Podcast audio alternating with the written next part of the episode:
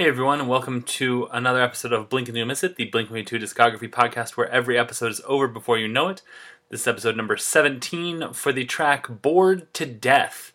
It is the first single and second track from the album California. A bit of chart data it peaked at number 85 on the Hot 100.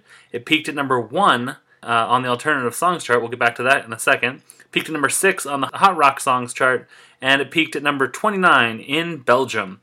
It also peaked at number 5 on the Alternative Songs year end chart for 2016, and uh, number 17 on the Hot Rock Songs year end chart for 2016. The alternative songs thing is important because it is the first song in 12 years to make the number one spot on that chart. And that is important to me because I love Blink 182. And also, I do a podcast uh, called the Appetite for Distraction Alternative Top 10 Countdown that is based around that alternative songs chart. So it was very, very cool to see a Blink 182 song go to number one on that.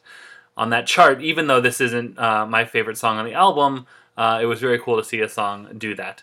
Um, I'm going to read you the background part of the Wikipedia page because I think it, it basically encapsulates everything I could say um, that I would say in summary, but it, I'll just say what it says on the Wikipedia page. So it says, Bored to Death originated in the band's first recording session with John Feldmann, who's the producer, who's the guy from Goldfinger, with John Feldmann in 20, January 2016. The band also recorded nearly three other songs that on that first day.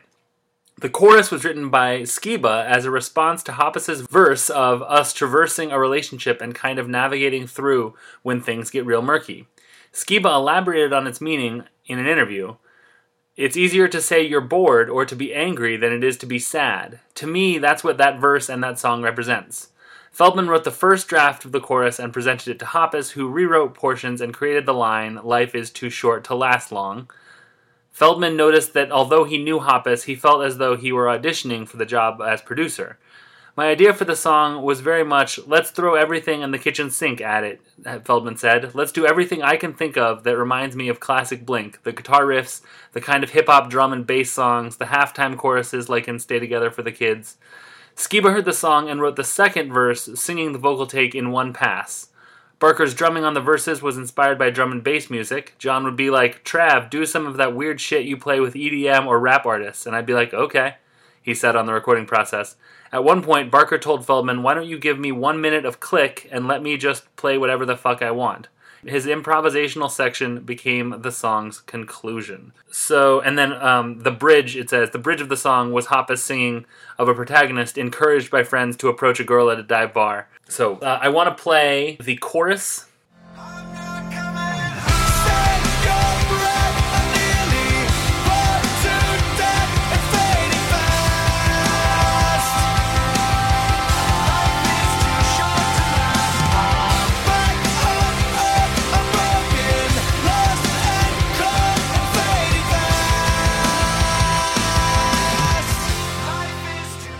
this song, when it came out, was very exciting because it was the first time when Matt Skiba's voice was on an official Blink 182 release. And uh, there were lots of thoughts and opinions, and everyone was sharing the video around and seeing what they thought of it. Um, and I think that it turns out pretty good. That's going to do it for today. If you guys would like to contact me, you can email me at blink226racer at gmail.com. You can tweet me at blink226racer, and you can leave a comment on the blog at blink226racer.wordpress.com. I'm sorry for this episode going up late, but I will be back on schedule for tomorrow. So that's going to do it, and I will talk to you guys later. Bye. Oh, um, if you, I should, I should always remember to mention this. Uh, you can listen to the uh, Spotify playlist for uh, this week, or uh, for all of the songs we've featured on the show so far. You know, preview what we're gonna what we're gonna play tomorrow, and you know for the rest of the week.